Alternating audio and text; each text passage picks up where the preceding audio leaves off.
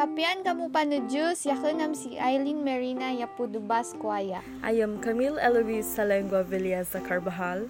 I am currently residing at Cagayan de Oro City, Northern Mindanao. Magandang araw, ako po si Manuel Mirina. Nakatira po ako ngayon dito sa Atlanta, Georgia, USA. I'm Lilia Viola Ronquillo from Basco, Batanes, but lives here in Quezon City. Uyod nas kabigman ngay do radyo programa aya Istorya no Ibatan, which talks about Ibatan culture, tradition, and poetrics, and especially the Ibatan people.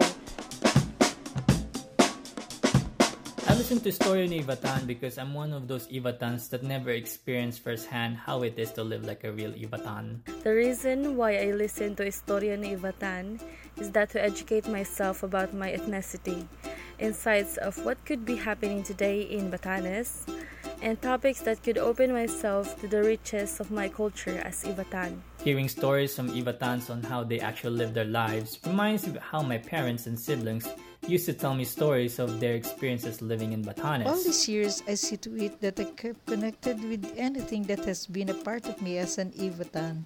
The simple, ideal, happy, and wholesome life of us back home. Different people from the community sharing their stories and give us listeners inspiration and encourage us to be more strong, brave, and to love our rich heritage and to continue what our ancestors started.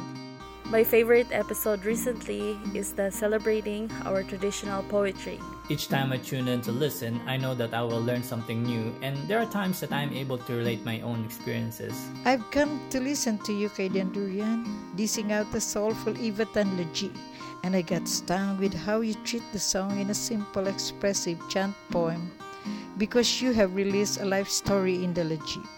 That was indeed a precious legacy to our Ivatan culture.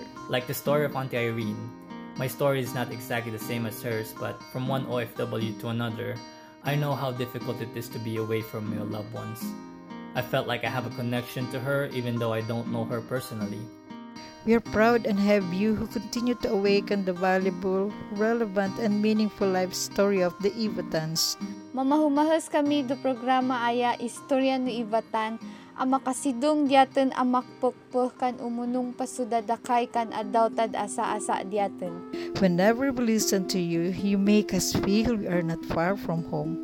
Batanes is such a beautiful place along with the Ivatans that call it home, and I'm proud to be an Ivatan. Looking forward to hear more of our stories.